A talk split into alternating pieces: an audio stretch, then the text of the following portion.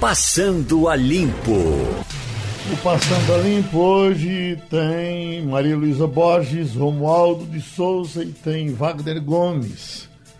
É uma consulta que Alexandre da Torre está fazendo aqui.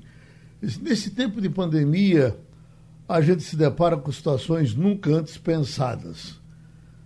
Com as recorrentes internações de Toffoli, me perguntei se vários ministros tivessem falecido pela Covid. Graças a Deus isso não aconteceu. O presidente teria a caneta para nomear por atacado todos os substitutos? Não, Alexandre. A rigor, o presidente não nomeia ninguém. Ele indica um nome ao Senado e o Senado aprova.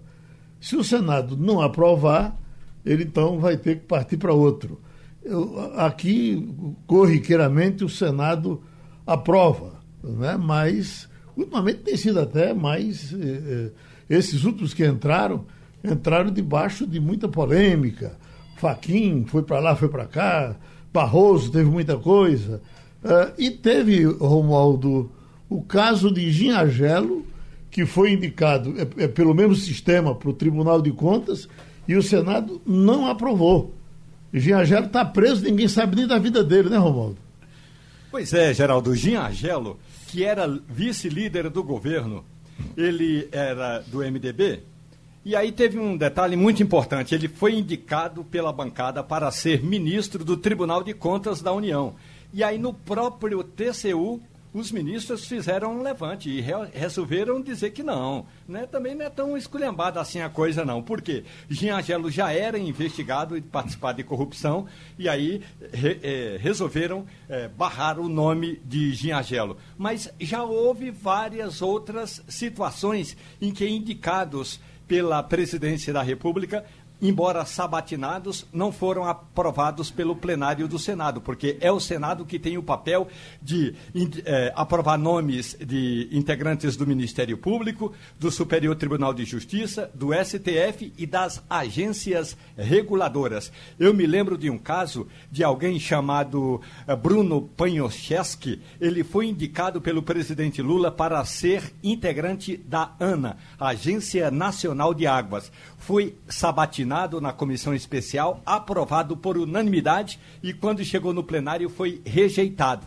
A votação é secreta, ninguém sabe quem rejeitou. Mas tanto o Bruno como o Palácio do Planalto ficaram em maus lençóis e aí, a partir desse momento, desse episódio, passaram a tratar melhor os parlamentares. Portanto, a situação é mais ou menos a seguinte: se hoje todos os 11 ministros do Supremo Tribunal Federal eh, morressem, ou como queria o presidente Jair Bolsonaro, segundo aquela, aquela reportagem da revista Piauí, fazer uma substituição por atacado, ele teria de mandar esses nomes para a a Comissão de Constituição e Justiça, teria de haver uma sabatina de cada um deles, a votação teria de ir ao plenário. O problema é que essa votação é secreta, mas tem de ser presencial, teria que trazer todos os 81 senadores a Brasília. O negócio não é tão fácil assim, não, e a gente tem mais é que desejar saúde para o ministro Dias Toffoli, que, conforme a nota que eu acabo de receber, passou bem ontem à noite, está no hospital aqui em Brasília, está com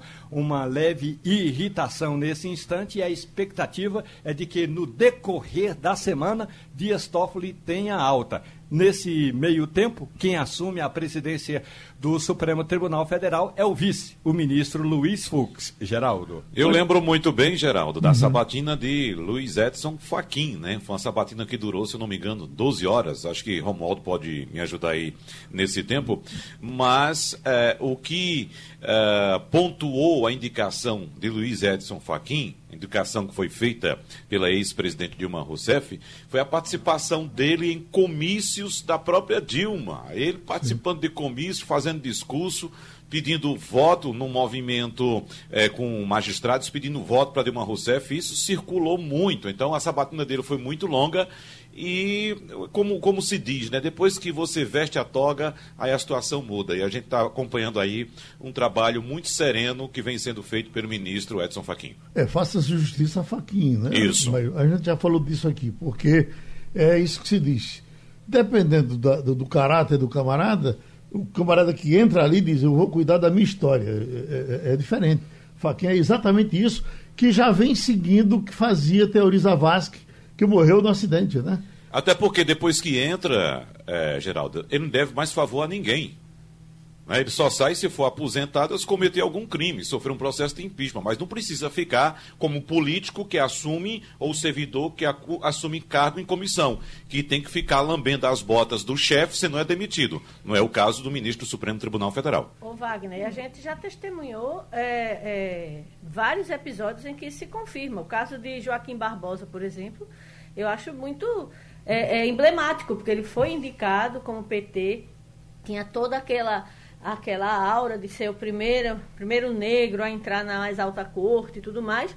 E ele foi o mais duro acusador que o PT poderia imaginar durante o episódio do mensalão. E dizem que Lula nunca foi a mim, mas eh, dizia, eh, de modo geral, chamava de o traidor. Né? E essa coisa de, de Sarney que é fantástica, porque todo mundo quer ser ministro do Supremo. E ele disse: quando você nomeia o ministro do Supremo, você ganha um adversário. Como é a frase, Romualdo? Você ganha. É, você ganha 100 inimigos e, e, e, e um traidor. o que você elege? O, que você... Oi. E tem, e tem um episódio muito interessante: é que antes de ser indicado para o cargo de ministro do Tribunal de Contas da União, Gin Argelo que é aqui de Brasília, foi presidente da Assembleia Legislativa aqui, ele tinha alugado uma casa ao lado da casa em que morava a então ministra da Casa Civil, Dilma Rousseff. É que Jim estava dando em cima de Dilma Rousseff. E aí todo dia Jim ficava no portão da casa. Quando Dilma e os seguranças passavam para caminhar ali na avenida chamada é, Península dos Ministros, Gins saía ao lado de Dilma, caminhavam durante meia hora, quase uma hora, mas acabou que não deu certo, o romance não foi adiante, Geraldo. Está vendo? Olha, eh, nós temos o doutor Banca Torres, e, é, rapidinho, nós estamos num corre-corre tremendo hoje, mas esse Wagner já tinha tratado desse assunto aqui, essa notícia vem correndo há algum tempo, e quando se fala em tuberculose aqui em Pernambuco, eu me lembro de imediato, porque ninguém trata mais disso do que o doutor Brancar Torres. E essa manchete, doutor, do jornal que, que eu recebo hoje, estudo diz que mortes por Covid no Brasil poderiam ser maiores se vacina, eh, se não houvesse a vacina contra a tuberculose. Então, o que é que eles dizem? Que fizeram estudos em diversos países do mundo e em todos esses países eh, onde a, a, a, a, vacina obrigatória para tuberculose, o número de contaminados, o número de, de mortos, inclusive, foi menor. O senhor constata isso nos seus trabalhos, já que o senhor trata de tuberculose e trata também de Covid? É, bom dia, Geraldo, bom dia aos amigos presentes e, claro, aos ouvintes. Bom, é, primeiro dizer que a vacina BCG, ela é, uma, ela é uma vacina é, utilizada há mais de 100 anos no nosso país.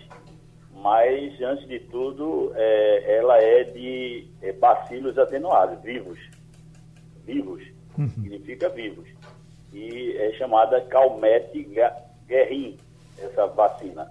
Ela, ela é prioritária no nosso meio, porque nós temos uma incidência muito alta de tuberculose de 0 a 1 ano de idade. É prioritária. Por quê?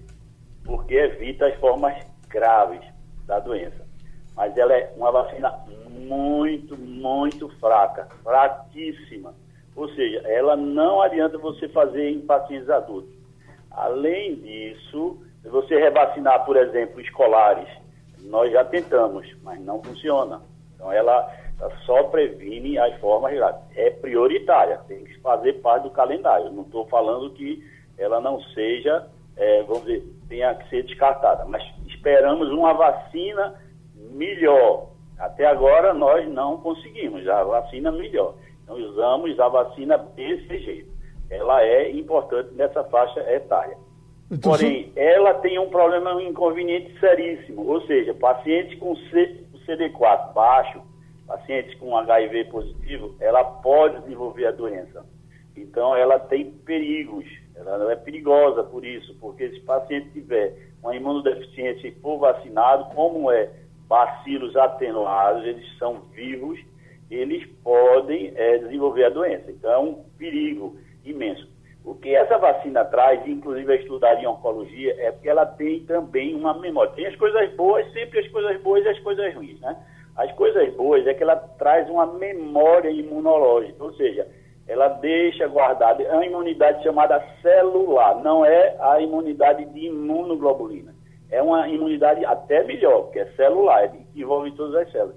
Então, se o, o organismo for de novo atacar o, o, esse mesmo organismo que foi vacinado, ela detém esse, esse microorganismo. Então, essa questão da imunidade celular e dessa memória imunológica que traz à tona essa vacina. Mas eu, eu, sinceramente, eu não acredito que isso vá adiante. Eu acho que pode ser apenas uma coincidência. Por quê? É, a maioria dos países fazem né, a vacina dependendo da epidemiologia da situação. Nós não vamos deixar aqui nunca de, de vacinar, porque nós temos uma incidência altíssima de tuberculose. Né? São 80 mil casos a 90 mil casos por ano de tuberculose. Então, a, e a mortalidade também não é menos de 6 mil. Então, a mortalidade muito alta. Então, essa vacina ela vai continuar sendo feita, mas é uma doença de pobre. Então, a doença de pobre, as indústrias farmacêuticas, infelizmente, estão muito interessadas nisso. É é a verdade, viu? Eu estou falando a verdade. Então, não há um interesse muito grande de você ter novas medicações para tuberculose, novas vacinas. Então, isso não existe. Vamos ficar nessa vacina mesmo. Mas eu não, eu não acredito pessoalmente. Estou lendo os trabalhos, Acho que tem muita coincidência. Em Israel deixaram de vacinar os recém-nascidos desde 1982. Aqui já aconteceu esse fenômeno no Rio Grande do Sul. Foi um desastre, um desastre total, porque eles deixaram de vacinar e as crianças começaram a ter a meningoencefalite, é, tuberculose miliar. E, então, foi um, um pavor nessa cidade, né, nesse estado do Rio Grande do Sul. Então, a vacina ela é importante, faz parte do calendário, mas eu, eu acho que ela é, é fraca ainda, não tem tanta é, importância do ponto de vista até da tuberculose mesmo, porque se fosse, nós estávamos vacinando os adultos, né, que realmente quem adoece mais são os adultos, é na faixa produtiva, e nós estávamos resolvendo o problema da tuberculose que está longe de ser resolvido, exatamente pela falta da vacina. Pronto, doutor. Então já foi resolvido. Ô, ô Geraldo, Oi. eu só uma dúvida com, com o doutor Blancar, porque é o seguinte, é rapidinho também, doutor Blancar, o senhor praticamente respondeu também a pergunta que eu ia fazer, mas veja só, só para pontuar para o nosso ouvinte, que esse levantamento foi liderado por pesquisadores americanos e ingleses ainda no finalzinho do mês de fevereiro, começo de março. E esse levantamento traz dados importantes apontando, por exemplo, que é, a mortalidade no período de 9 a 24 de março em 178 países apontou, por exemplo, 38,4 casos de Covid-19 por um milhão de pessoas nos países que receberam a vacina e 358, ou seja, 10 vezes mais praticamente em países que não tinham essa política de vacinação. Então, a taxa de mortalidade nesse período de 9 a 24 de março foi de 13 mil mortes, por exemplo, na Itália e no Japão, na Itália que não tem a política de vacinação da BCG e no Japão que tem a política nesse mesmo período foi de 63 mortes. Mas o ponto que eu quero colocar para o senhor aqui é o seguinte, é que inicialmente a gente recebia muitas informações de que as crianças estavam praticamente imunes à Covid-19 é, o fato de as crianças serem vacinadas, mesmo com essa vacina fraca que o senhor citou, não seria um fato importante a ser levado em consideração como uma proteção dessa vacina BCG contra a Covid? Eu acho o seguinte, eu acho que precisa de estudos, né? Seria uma situação off-label, né? E seria fora de bula, no caso. Então, muitos estudos seriam necessários. Acho que não está descartado algum benefício. Eu, eu particularmente acho difícil. Ela é fraca, como eu disse, para adultos. Ela não é fraca para crianças. É possível até que haja uma proteção. Não estou descartando essa possibilidade. Agora, a vacina em si, ela não é ainda uma vacina definitiva para tuberculose. Para tuberculose. Então, ela pode de repente você ter um outro tipo de, de utilidade de algum medicamento, né, que você não usa bem para uma determinada doença e termina usando para outra. É possível, eu acho que em ciência é pesquisar, é pesquisar, pesquisar e pesquisar e talvez encontrar. Mas, assim, do ponto de vista prático, em termos de vacina de BCG, acho ela fraca, como eu disse. Uhum. Precisamos melhorar as vacinas contra, a vacina, no caso, contra a tuberculose. Poderia até ser vacinas mesmo, não é porque pode ser mais de uma. Sempre, geralmente fica com uma que é a melhor. Mas, em termos de tuberculose, ela protege sim. É possível que seja. É, mas acontece que já existem algumas explicações porque as crianças são menos é, são é, menos imunes, é, ou seja, mais imunes, elas são menos susceptíveis ao Covid por causa dos receptores. Então, isso já está definido, não é por uma questão da vacina. É, pode ser uma coincidência, pode não ser. Acho que trabalhos precisam realmente ainda enveredarem por essa área. Assim, é o que eu acho da vacina. A vacina contra a tuberculose, ela não é uma vacina boa se ela fosse uma vacina boa, nós estaríamos com resultados já melhores. Nós não temos. Nós temos a tuberculose gracejando no nosso meio intensamente, maciçamente. E nós não temos ainda controle absolutamente nenhum. Estamos procurando realmente essa vacina, que provavelmente ela sairá. Ela, com essa pandemia, ela estava perto, inclusive, de sair, de uma vacina de DNA, do próprio bacilo mas agora, provavelmente, as pesquisas agora estão encaminhando contra a Covid e essas doenças vão realmente ficarem para trás um pouco. Pronto. Acho que é isso, eu acho que é pesquisar antes de tudo. Pronto, doutor, muito obrigado. A gente teve outra colaboração do doutor, doutor Brancartões. Já estamos com o senador Fernando Bezerra Coelho. Vamos fazer algumas perguntas sobre o PMDB aqui no Estado, aqui especialmente no, no, no Recife, na eleição de prefeito, doutor Fernando. Uh, a essa altura o senhor vai, vai engolir mesmo o PSB? Geraldo, primeiro bom dia, mais uma vez participar do seu programa, do Passando a Limpo. Eu queria, antes de responder sua pergunta, Geraldo, é, dizer que nós temos hoje uma relação muito boa com o senador Jarbas Vasconcelos e com o presidente do partido, o deputado Raul Henri. Todos sabem que nós tivemos numa disputa pelo controle do partido durante o processo das eleições de 2018 mas vencido o episódio eleitoral, ali por volta de março, abril de 2019, nós tivemos a retomada das conversações entre eu, Jabas e Raul e decidimos que o caminho a seguir era do fortalecimento do partido, preparar o partido para disputar as eleições municipais com muita força. Tanto assim que hoje o MDB deve estar caminhando para aproximadamente 50 a 60 candidaturas a prefeito nas mais diversas regiões do Estado. E temos trabalhado de forma afinada, integrada. Todos sabem também, Geraldo, que eu defendi a candidatura do deputado Raul Henri para a Prefeitura do Recife. É, entendo que Raul é um grande quadro, com folha de serviços prestados ao Estado, tendo sido vice-prefeito, vice-governador, secretário municipal, secretário estadual, tem uma larga vivência na área da educação e que, portanto, estaria pronto para contribuir numa fase de renovação da política na capital pernambucana. É, não foi possível prosperar a candidatura de Raul e hoje o partido se reúne é, para tomar uma decisão sobre o processo da eleição na capital. Eu entendo as razões, o senador Jarbas Vasconcelos sempre deixou muito claro de que ele se elegeu senador no palanque da Frente Popular e que se houvesse a candidatura de Raul, ele era o primeiro a estar empunhando a bandeira com muito entusiasmo na defesa do fortalecimento desse projeto do MDB.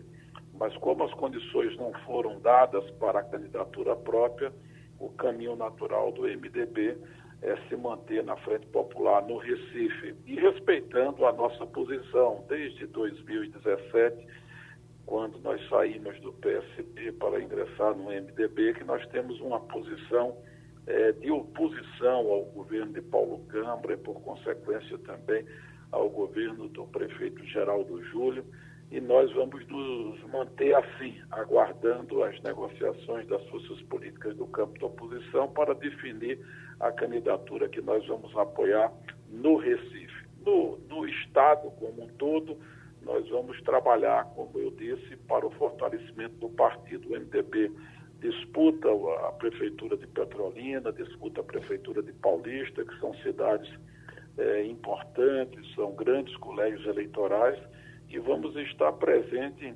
todas as regiões de Pernambuco, na Mata, no Agreste, no Sertão, para que o MDB possa ter uma boa performance eleitoral. Mas o senhor Fernando Bezerra Coelho não vota em João Campos? Eu tive a oportunidade, inclusive, de conversar com o deputado João Campos, ele me fez uma visita, tivemos uma conversa muito franca, muito aberta sobre essa questão. Eh, o deputado vem cumprindo um mandato em Brasília, seu primeiro mandato, faz parte inclusive na frente parlamentar que cuida da questão da renda mínima. É, o governo federal, o governo do presidente Bolsonaro, deve estar encaminhando brevemente ao Congresso Nacional a sua proposta do programa que vai substituir o Bolsa Família. E ficamos, inclusive, de, na próxima semana conversar sobre essa proposta do governo federal. Mas coloquei para o deputado João Campos as dificuldades de caminharmos eh, na eleição para prefeito do Recife. Wagner Gomes? Senador Fernando Bezerra Coelho, a gente sabe que a linha de fidelidade na política é bastante tênue e ninguém toma uma decisão sem ter no horizonte uma perspectiva de poder. Levando em consideração esses argumentos, isso significa que, de acordo com os levantamentos que são feitos por todas as vertentes políticas, em todos os aspectos, levantamentos que eu digo de pesquisa, pesquisa qualitativa, quantitativa e tal, isso significa que o grupo atual, assim como foi em 2018 na eleição para governador, mantém franco favoritismo e é difícil enfrentar o grupo, senador? Não, eu, pelo contrário, eu não sei qual é a pesquisa que você está consultando aí. É, eu acho que nós estamos vivendo aí uma final de um ciclo político, nós estamos caminhando para a renovação da política em Pernambuco. Eu disse isso com muita franqueza, tanto para Raul quanto para Jarbas. Acho que nós vamos ter uma eleição municipal que vai apontar é, para o início da construção de um novo ciclo na política de Pernambuco. Oi, Maria, Maria Luísa? É, bom dia, senador.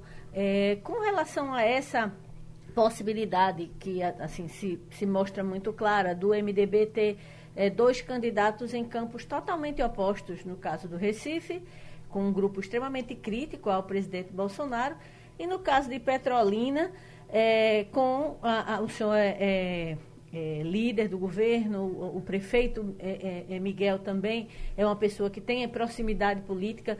Isso pode criar algum tipo de constrangimento para líderes como Jarbas, Vasconcelos, próprio Raul Henri, é, estar presentes em dois palanques diferentes? De forma nenhuma. O MDB, o MDB tem uma tradição de um partido de respeitar as posições dos seus quadros.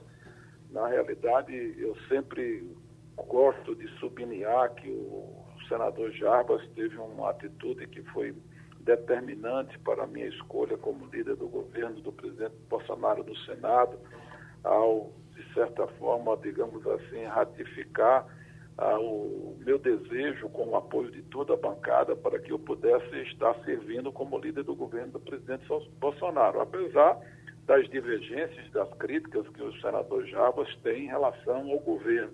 Em outras matérias, matérias sobretudo da agenda econômica, o senador Jabas tem contribuído e tem ajudado positivamente, como, por exemplo, na votação do marco legal do saneamento e tantas outras matérias em que há muita convergência. Portanto, não existe absolutamente, eu creio, nenhum tipo de desconforto em função desses posicionamentos. Inclusive, estamos agendando a visita de Jarbas, campanha é, em Petrolina para a reeleição de Miguel e estamos muito animados, como eu disse há pouco, nós vamos ter aproximadamente de 50 a 60 candidatos a prefeitos em Pernambuco e o MDB deverá crescer. Hoje temos 17 prefeitos ligados ao MDB, nós deveríamos ampliar essa participação da representação do MDB nas prefeituras pernambucanas. Aqui no Recife, o senhor fica então mais perto de Mendonça Filho? Na, na realidade, nós temos dois grandes amigos. Nós temos o Mendonça, que é presidente do DEM, Vocês sabem que o Fernando Filho e o Antônio Coelho estão filiados ao DEM, portanto, seria uma opção natural. E temos também uma ligação pessoal, uma amizade, uma relação política com o deputado estadual é, Marco Aurélio. Eu acho que daqui até o final de agosto ainda tem muita água para rolar nas conversas que ah, o campo da oposição vai proceder com os nomes de Mendonça, Daniel, da delegada Patrícia, de Marco Aurélio, de Alberto Feitosa. Eu acho que temos hoje cinco nomes posicionados. É possível que a gente possa, através do diálogo, é, reduzir o número de candidaturas para, quem sabe, duas candidaturas no campo de oposição, para garantirmos a presença de um dos quadros no segundo turno. Romualdo? Senador Fernando Bezerra Coelho, bom dia, tudo bem com o senhor? Bom dia, Romualdo. Prazer ouvi-lo. Me diga uma coisa, senador. O Brasil chega à marca de mais de 100 mil mortes e o senhor, como vários outros apoiadores do governo do presidente Jair Bolsonaro, deve ter recebido aquele relatório da Secretaria de Governo que trata de uma tal de uma lista chamada de Top 5, os cinco maiores. Os cinco maiores estados com números de Covid e os cinco maiores municípios com o número da pandemia.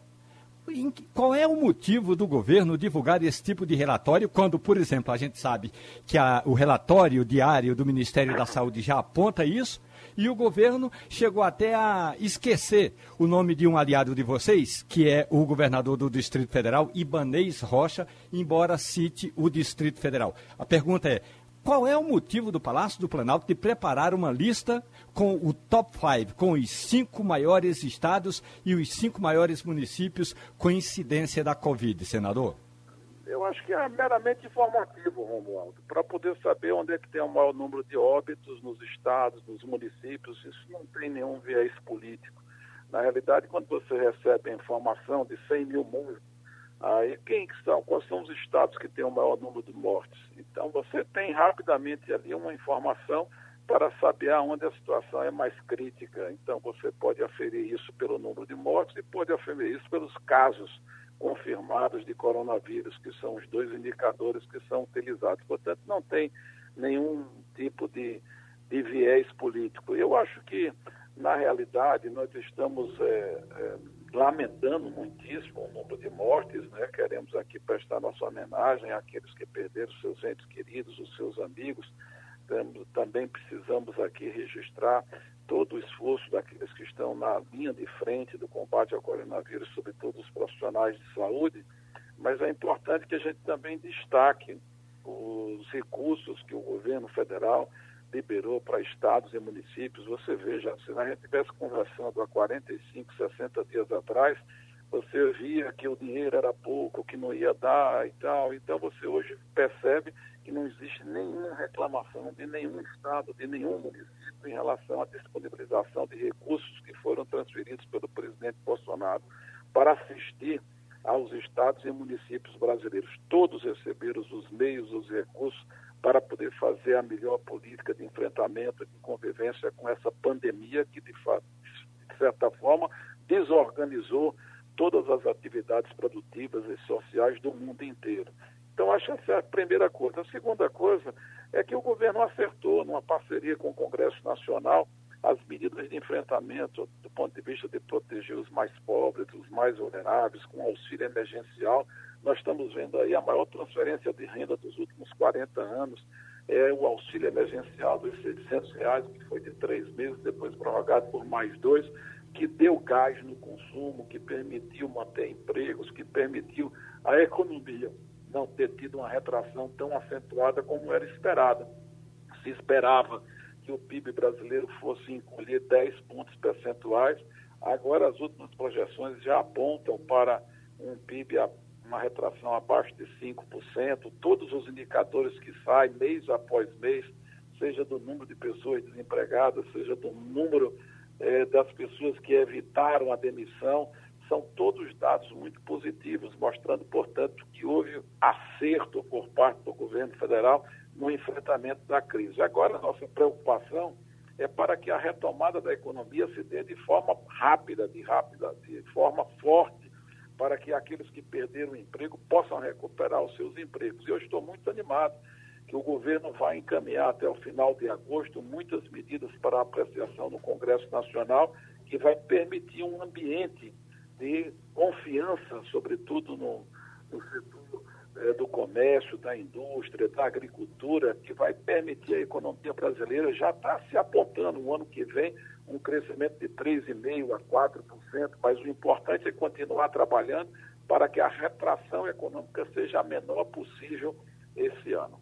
Pronto, a gente agradece ao líder do governo Bolsonaro, ao senador pernambucano Fernando Bezerra Coelho. Seguimos e agora estamos com o ex-ministro Raul Jugman.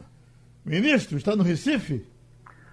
Bom dia, Geraldo. Bom dia, ouvinte. Não, eu estou em Brasília. Certo. Vamos conversar. Maria Luísa. Ministro, bom, dia. É, chamou atenção essa semana uma entrevista que o senhor deu ao jornal Globo, falando, fazendo referência ao dossiê é, que foi descoberto no Ministério da Justiça, um dossiê que relacionaria mais de 500 é, fun, é, funcionários seriam considerados antifascistas. E a sua crítica foi muito dura não é, sobre a, a essa ação, que, é, que seria descabida, que não, não tem respaldo constitucional. É, eu queria que o senhor comentasse sobre isso, falasse sobre essa, essa ação, não é, que até ter, culminou com a, o afastamento do, do servidor responsável, mas de fato foi ancorada dentro do Ministério da Justiça, de um setor que é até desconhecida a atuação dele, mas que seria quase como uma BIM paralela, talvez, se assim pudesse dizer. Bom, uh, Maria, olha só, é, quando eu fui ministro da Segurança, lá dentro nós, da estrutura do Ministério, nós tínhamos a SENASP, Secretaria Nacional de Segurança Pública, e ela tinha é, uma diretoria de inteligência. Eu acho, não tenho certeza, que isso foi criado durante o chamado período de grandes eventos, ou seja, Copa do Mundo, é, Pan-Americano, tudo mais que aconteceu naquele período. Então foi criado um setor de inteligência lá dentro. Né? Quando nós deixamos o Ministério, o ministro Moro dividiu a Senasp em duas partes, criando é, exatamente a chamada CIOP, que é voltada especificamente para a inteligência, exclusivamente para a inteligência. Não é mais uma diretoria, não passou a ser, deixou de ser uma diretoria, passou a ser uma secretaria. Muito bem. Agora, aqui a gente tem que fazer uma diferenciação, Maria, que é o seguinte: eu tenho uma inteligência que é uma atividade policial, ou seja, a Polícia Federal, a Polícia Civil, é, PM, por exemplo, tem sua área de inteligência e essa é uma área voltada exatamente para o esclarecimento, para a investigação de crimes, para se localizar criminosos. O monitoramento dessa inteligência enquanto atividade policial só pode se dar com autorização judicial. Ponto. Agora, há uma outra inteligência, que é a inteligência pura, por assim dizer, que ela gera informações, ela gera cenários para auxiliar a tomada de decisão e para informar uma autoridade, por exemplo, o presidente da República. Quem faz isso? A ABIN, Agência Brasileira de Informação, por exemplo. Então, essa outra inteligência, né, inteligência para tomada de decisão e não inteligência policial, ela não pode monitorar. Ela é proibida por lei de monitorar. Então, por exemplo, a ABIN não pode monitorar ninguém, porque ela não tem essa autorização. Então, vamos lá, finalizando. A inteligência, a CIOP, começou a monitorar grupo de pessoas, no caso antifascistas. Ela não pode fazer.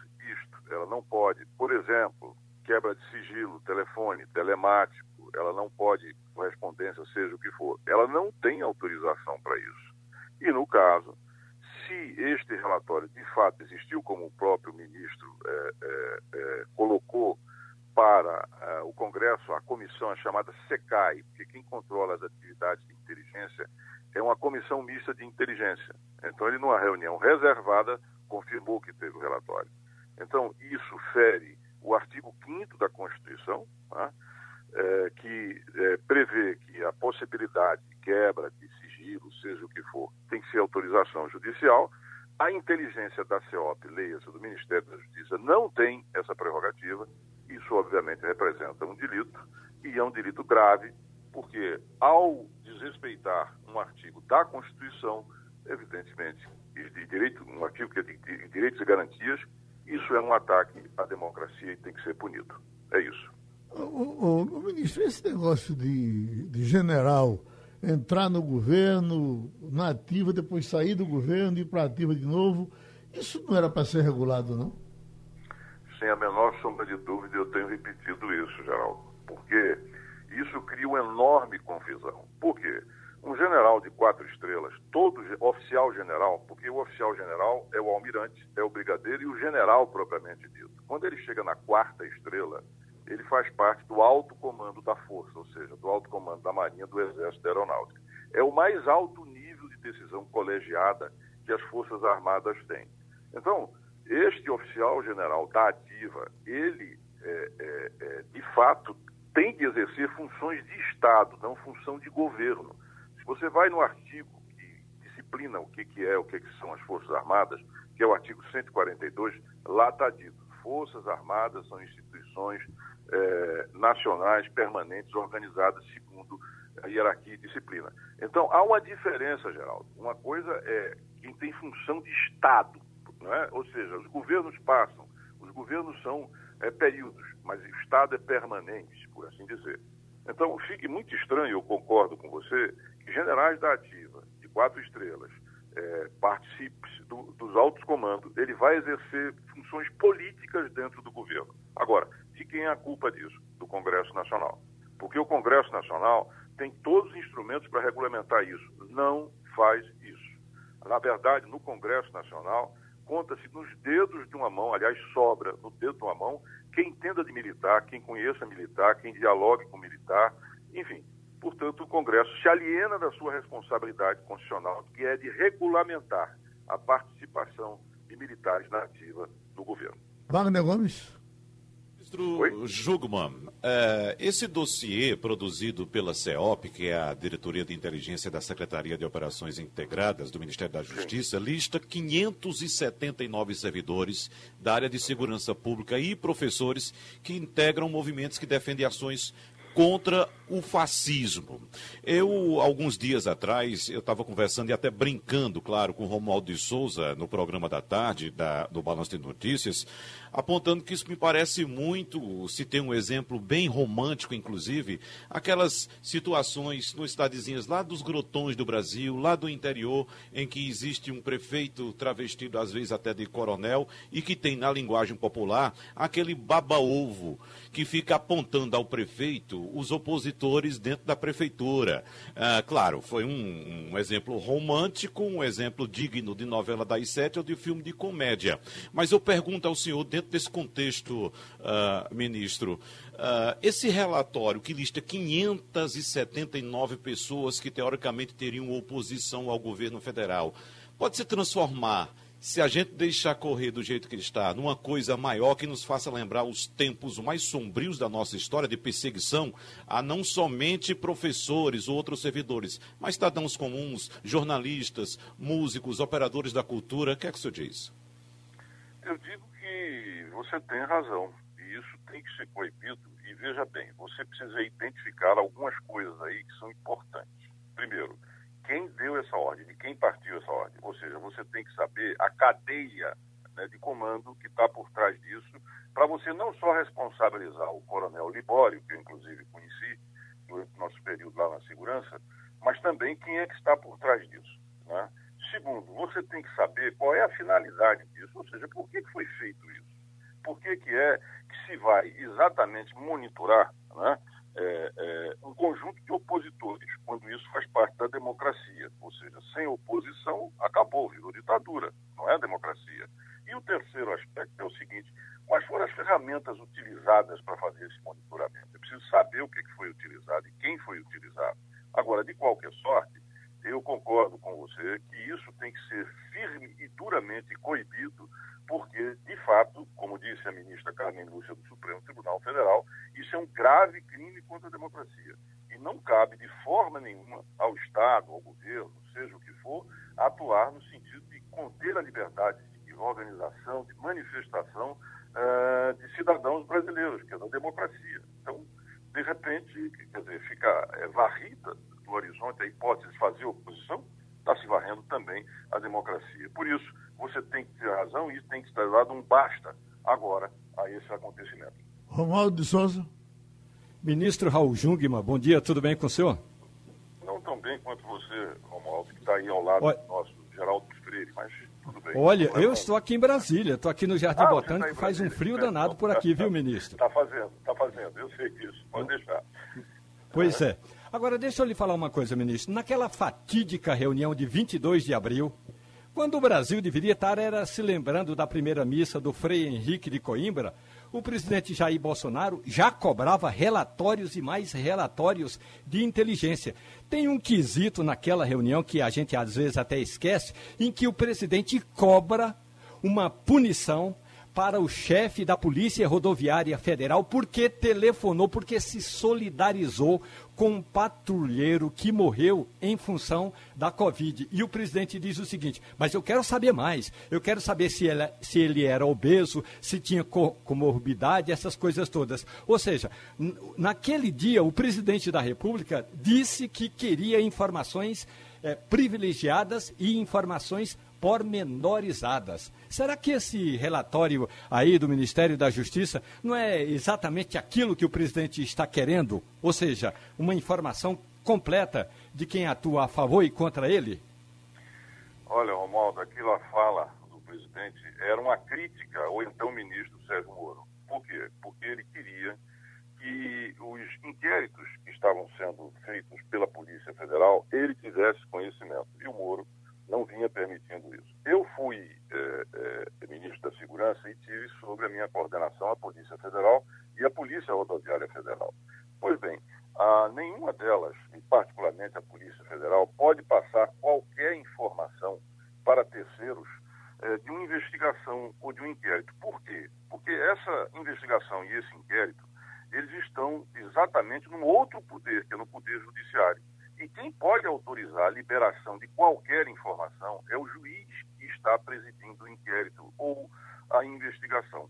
Portanto, o Moro não podia passar informações que queria o presidente Bolsonaro sobre inquéritos que estavam correndo na, na Polícia Federal, é, porque se ele assim fizesse, ele estaria cometendo um crime de obstrução de justiça e poderia ser julgado e poderia ser preso. O ministro vinha resistindo, o presidente queria essas informações e é por isso que ele fez aqueles ataques enviesados, por assim dizer, é? mas que eram ali todos dirigidos ao Moro, tanto que o Moro, praticamente, não sei, uma semana depois, alguma coisa assim, ele pediu demissão, pediu para sair, alegando que recebia pressões para passar informações da Polícia Federal, o que ele, em absoluto, não poderia fazê-lo. É, ministro, ontem o Ministério da Justiça é, se negou a entregar o suposto dossiê ao, ao Ministério Público, alegando que apenas o Procurador-Geral, Aras, poderia solicitá-lo. Também já havia se negado a, a apresentá-lo ao STF.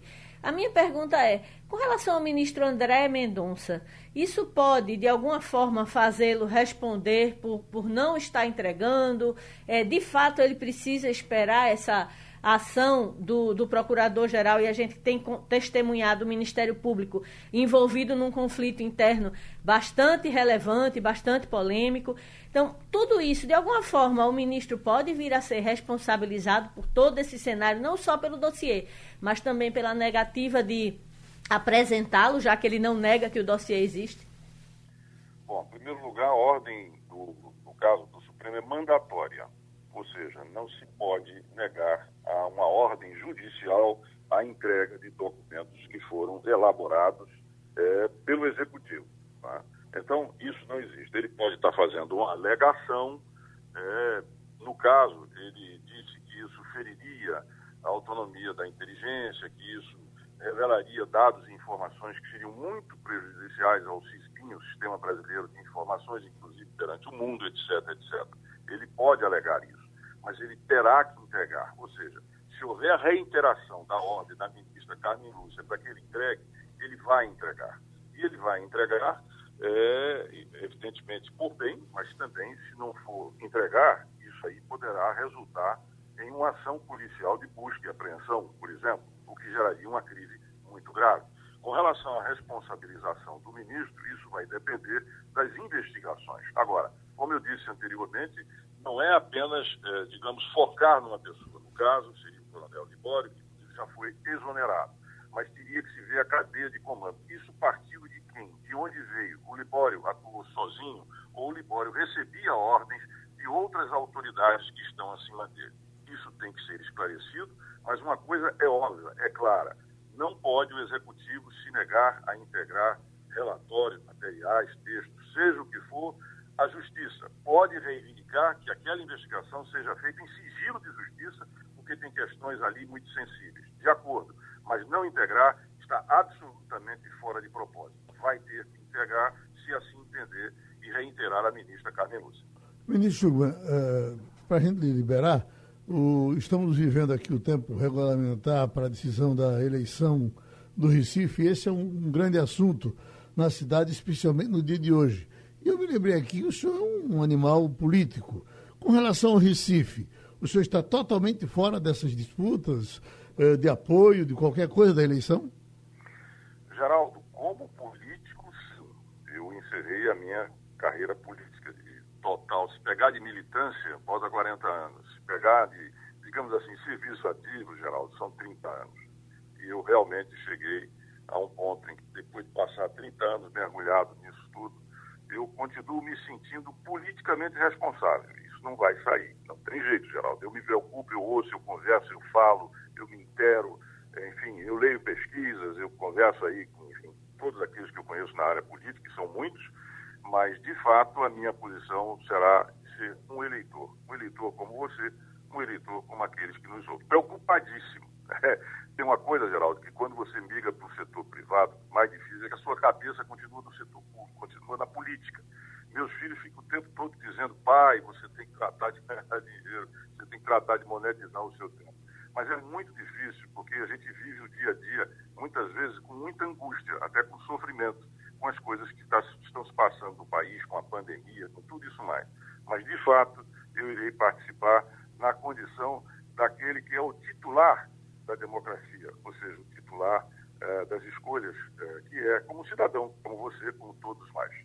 Pronto, a gente agradece essa outra participação de Raul Jugman aqui no nosso Passando a Limpo. Maria Luísa, essa saída e, e voltada de Júnior Matuto, isso é uma coisa meio carnavalesca, você imaginar para o município, né, que está tendo uma administração, de repente sai o prefeito, e o prefeito e entra o outro e faz uma farra e junta todo mundo e elege. Demite todo mundo, demite, que vai ser recontratado é, agora. Depois o outro volta, faz outra farra. É, meu Deus, tem que ser desse jeito. É, é assim, a, o processo todo, eu imagino que deveria é, estar numa fase mais madura para resultar nas ações que foram determinadas, né? É, o, ainda teve a pantomima, né? Porque em Paulista o, o presidente da Câmara se negou a dar, a dar reposse a ele. Né? Ele foi, é, é, é, digamos assim, afastado na primeira instância e foi e pediu é, revisão no STJ e no STF. E o STF, de forma monocrática, é, ainda o ministro Toffoli reconduziu a prefeitura. Nesse ínterim, em, em poucos dias, o vice que entrou, que já é brigado com ele, né, do PV, é brigado com o Júnior Matuto, exonerou mais de mil pessoas é, que teriam sido colocadas do cargo comissionado, basicamente. E agora Júnior Matuto volta, por força de decisão também judicial, e aí vai recontratar todo mundo de novo. Então é uma é uma, uma festa, né, isso com, com, com a coisa pública. Porque... Houve um tempo, Malu, que essa brincadeira acontecia em Jaboatão. Você deve se lembrar. Lembro, teve, teve inclusive um intervenção. Mudava de prefeito uma vez por semana. É. Não saía, depois voltava outro, Não, depois e, outro. E era cada um que entrava que conseguia é, uhum. superar o, o, o, anterior, em, em termos de, de loucuras, né? Porque uhum. você teve situações em Jaboatão né, do a, o escândalo com fundo de previdência de servidor. Foi uma uhum. sucessão né? Eu me lembro, na, na época, você teve governo Newton Carneiro, Fernando Sim. Rodovalho, depois você teve uma intervenção, que foi até Byron, que foi interventor em Jaboatão, não foi? Você não... De antes, né? Antes, antes. Foi depois. Né? É verdade, é antes é. Da, desse período, foi bem tumultuado. No caso de Paulista, é, eu, eu concordo com você. Eu acho que você precisaria estar com uma, uma a ação mais madura para se determinar todo o sarceiro que foi feito lá. E ainda você ter o caso de um, um presidente de, da Câmara que se nega a cumprir uma ordem judicial. Ordem judicial você ataca na justiça, você questiona na justiça, você pede revisão. Né? Você não pode dizer, não, não vou dar posse. Você tem que dar posse. Uhum. É bom lembrar, né, Maria, que essa decisão, como você bem citou, e a gente precisa enfatizar, essa decisão do ministro Toffoli é em caráter liminar. Isso. Ela pode cair novamente e vir o vice de novo. É resultado. E demite de novo as mil pessoas. Pois é, demite de novo. Então, quem paga o pato é o município. Assim como você bem lembrou, o Jaboatão pagou o pato por muito tempo e ainda tem sequelas daquela época. Porque, por exemplo, se a gente for nos serviços básicos de Jaboatão, falar de saneamento, por exemplo, é uma vergonha. Então veja quanto tempo, quanto energia o município perde com isso, às vezes com a participação também de, de pessoas do município que ficam na torcida, né, ou de um lado ou de outro. Afinal de contas, são mil empregos, né, Maria Luísa? Isso. Então, imagina Numa ali quem cidade tá... como Paulista. Pois é, pois é. Então, coisa. é uma decisão liminar, pode cair, pode ser confirmada, mas pode cair também, volta ao outro, enfim. É, e quem parece- paga o pato é o município. Parece feito para aglomerar, porque disse que a cerimônia ontem foi festa, foi beijo, abraço, né? Assim, em tempos de pandemia, não houve qualquer cuidado com o distanciamento social. Ô, Romualdo, a- o nosso prefeito eh, eh, Marquesan de, de Porto Alegre, que Porto todos Alegre. nós achávamos que ele ia lutar para quebrar, está tendo problema lá. Estão está tá no processo de impeachment. Ô, Geraldo, tem um processo lá, eh, no estado, lá em Porto Alegre, que aponta que o, o prefeito Marquesan teria eh, cometido atos de improbidade administrativa, justamente eh, nesse enfrentamento da Covid-19. O que os vereadores entendem é que o prefeito se envolveu com superfaturamento na compra de equipamentos e insumos, de um lado, e ainda assim houve uma certa negligência da prefeitura, sobretudo eh, nas periferias de Porto Alegre. Nelson Marquesan disse que o seguinte, olha, depois da abertura do processo, eh, que foi eh, encaminhado à Câmara de Vereadores, ele diz o seguinte: é, o importante agora é que a gente tenha tempo e condições para se defender. Porque até agora eu, diz o prefeito, ainda nem fui consultado sobre todo esse processo. Um documento, um calhamaço de documentos assim, Geraldo. Ontem eu estava falando com um, um deputado do Rio Grande do Sul e ele me disse: olha, são mais de 120, 130 páginas, o processo é muito alto e aí é é muito grande, e aí ca- cada um de nós vai ter de ler cada, eh, cada momento esse processo aí de pedido de impeachment de Nelson Marquesan Júnior, lá na prefeitura eh, do, de Porto Alegre. Ele é do PSDB, não é, Geraldo? E aí, vamos ver, vai ser criada a comissão especial, a defesa de Marquesan vai se apresentar, mas não é só o Marquesan Júnior que está enfrentando dificuldades, não. Aqui na cidade de Goiânia, a capital do estado de Goiás, há também um, um- um pedido de abertura de investigação contra exatamente o prefeito por negligência no enfrentamento da, pan- da Covid-19, Geraldo. E Rio, Geraldo. de, e Rio de Janeiro? Geraldo, Oi. Rio de Janeiro tem um assunto aqui, se eu, não sei, eu não sei se é esse que você quer tratar, Sim. mas o jornal O Globo traz a informação de que a primeira mulher do presidente Jair Bolsonaro, a mulher que é mãe dos garotos, né, Carlos, Flávio e Eduardo, ela chama-se Rogéria e comprou em janeiro de 96 um apartamento em Vila Isabel por, na época, 95 mil reais, o equivalente hoje a 620 mil reais em valores atualizados e o pagamento foi feito, segundo a reportagem, em dinheiro. Então, se confirmada essa informação, assim como a outra, essa é a segunda esposa ou mulher de Jair, Jair Bolsonaro que também está sendo suspeita de receber dinheiro aí, fazer pagamentos de contas em dinheiro vivo. Então, é uma informação que está saindo hoje pela manhã. Ela também passou pela política, Geraldo, além de ser É, pré-candidata. Ele, ele elegeu essa e parece que ela teve uma briga com o Carlos, né? Que é Exatamente. filho dela. Não, o Car... a, a briga foi por vaga na Câmara, porque é o seguinte, E, ela e foi o Carlos vereadora. é filho dela, né? Exatamente, Carlos, filho dela. Uhum. Carlos disputou a eleição na época quando tinha 17 anos. anos, pra você ter ideia. Entendeu? Então, ele, ele, ela era vereadora pelo segundo mandato, então ele entrou na disputa, eu acho que foi na época, inclusive, que Jair estava se separando dela, ele entrou na disputa e tomou a vaga dela na Câmara.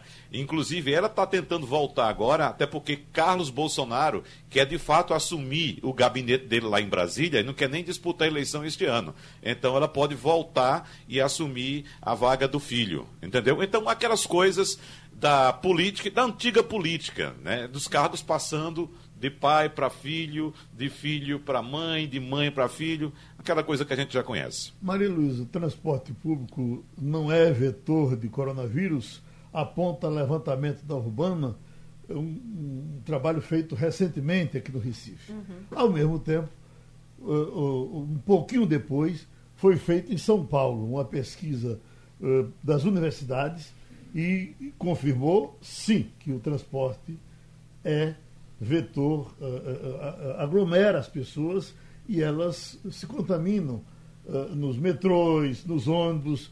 Me parece com muito mais lógica do que o daqui. O, o, o daqui é muito melhor do que o de São Paulo. O, os dois estão certos? Como é que é, é Na época que a pesquisa foi divulgada, semana passada, eu, eu vi, testemunhei muita gente questionando, porque o lógico, quando você vê passar um ônibus lotado de pessoas que mal têm espaço para respirar, quanto mais para não se aglomerar, é natural. Hoje, é, é o, que, o que a Urbana é, é, alega, e ela fez pesquisa, é que as medidas tomadas estariam, é, digamos assim, é, surtindo efeito, porque uhum. todo mundo só sobe de máscara, porque os, os, os transportes são higienizados com muita frequência, tem, tem álcool à disposição, enfim. Essas são seriam os motivos pelos quais é, não haveria. O Justiça, eu preciso dizer que nós não temos recebido reclamações, pelo menos e, aqui e tem uma no outra, interativo e com relação a E tem uma coisa importante, Geraldo, uhum. que eu uhum. acho que a gente tem que considerar. Se o transporte, principalmente aqui no, no Recife, fosse realmente um vetor, você não estaria com os números na capital na situação é, de, de curva para baixo que você tem hoje. Uhum. Porque, de fato, Pernambuco, o estado como um todo, aparece lá como estável, né, em termos de transmissão, mas o Recife, a capital, ela tem de, é, é, é apresentado uns é, números decrescentes. Então, é, de certa forma, isso pode ser um, um fator a, a reforçar essa tese, essa, essa pesquisa divulgada pela Urbana. Mas, obviamente, quem conhece o transporte desconfia, acha que, que realmente as pessoas andam em condições assim muito ruins e que favoreceriam a aglomeração. Agora, eu acho, Maria Luísa, que essa pesquisa da Unifesp derruba esse argumento, viu? Porque é uma pesquisa bem elaborada. A de é, São Paulo. Foi a de São Paulo. Sim. Foi feita uma fórmula estatística, os pesquisadores buscaram identificar a relação de influência entre as mortes por Covid em 96 municípios da região metropolitana de São Paulo, com as variáveis da pesquisa, modo de viagem, vínculos empregatícios e condições de trabalho. Enfim, foi feito de fato um estudo científico. Uhum. E é aquilo que a gente tem de forma empírica de observar um ônibus lotado, cheio de pessoas, apinhados, sem nenhum distanciamento social. Ora, os TIs, a né, base... os terminais Exatamente. integrados favorecem a aglomeração. É, a principal informação de combate à Covid-19 no mundo é distanciamento social. Como é que você tem distanciamento social dentro de um ônibus? A não ser que seja um ônibus vazio. Nem nos ônibus, né? nem nos terminais. Exatamente, terminais não tem é como. aglomeração pura. Oi, oi, Romualdo. Uma informação complementar que um ouvinte aqui está me socorrendo. O prefeito Nelson Marquesan, que é filho do ex-líder do governo de, de João Figueiredo, o deputado Nelson Marquesan, Pois bem, o Marquesan Júnior, o atual prefeito de Porto Alegre, desviou recursos do Fundo Municipal da Saúde para aplicar numa ação de publicidade, ou seja, época de campanha eleitoral, ele ainda pode fazer propaganda, claro, então tirou dinheiro do Fundo Municipal da Saúde para gastar em publicidade, o que deixou muitos outros executivos em alerta, porque em vários municípios também houve isso, não é, Geraldo? O prefeito pegou dinheiro da saúde para gastar com publicidade. É uma pena porque a gente acreditava até nele no começo, a gente falava muito dele, né, Romulo? Pois é, Geraldo, e aí a gente se lembrava que quando ele chegou, foi justamente dizendo lá em Porto Alegre, né? Olha, nós vamos fazer um governo transparente, e realmente tem feito um governo transparente. Só que agora houve aí essa denúncia, ele não tem a maioria necessária, pelo menos agora o presidente da Câmara de Vereadores, como ocorre em toda situação, o, pre o presidente da Câmara de Vereadores aceitou, ou seja, abriu o processo, o processo de admissibilidade de investigação, pode não dar em nada, mas a investigação já está aberta, Geraldo. Obrigado, amigos. Terminou o Passando a Limpo. Passando a Limpo.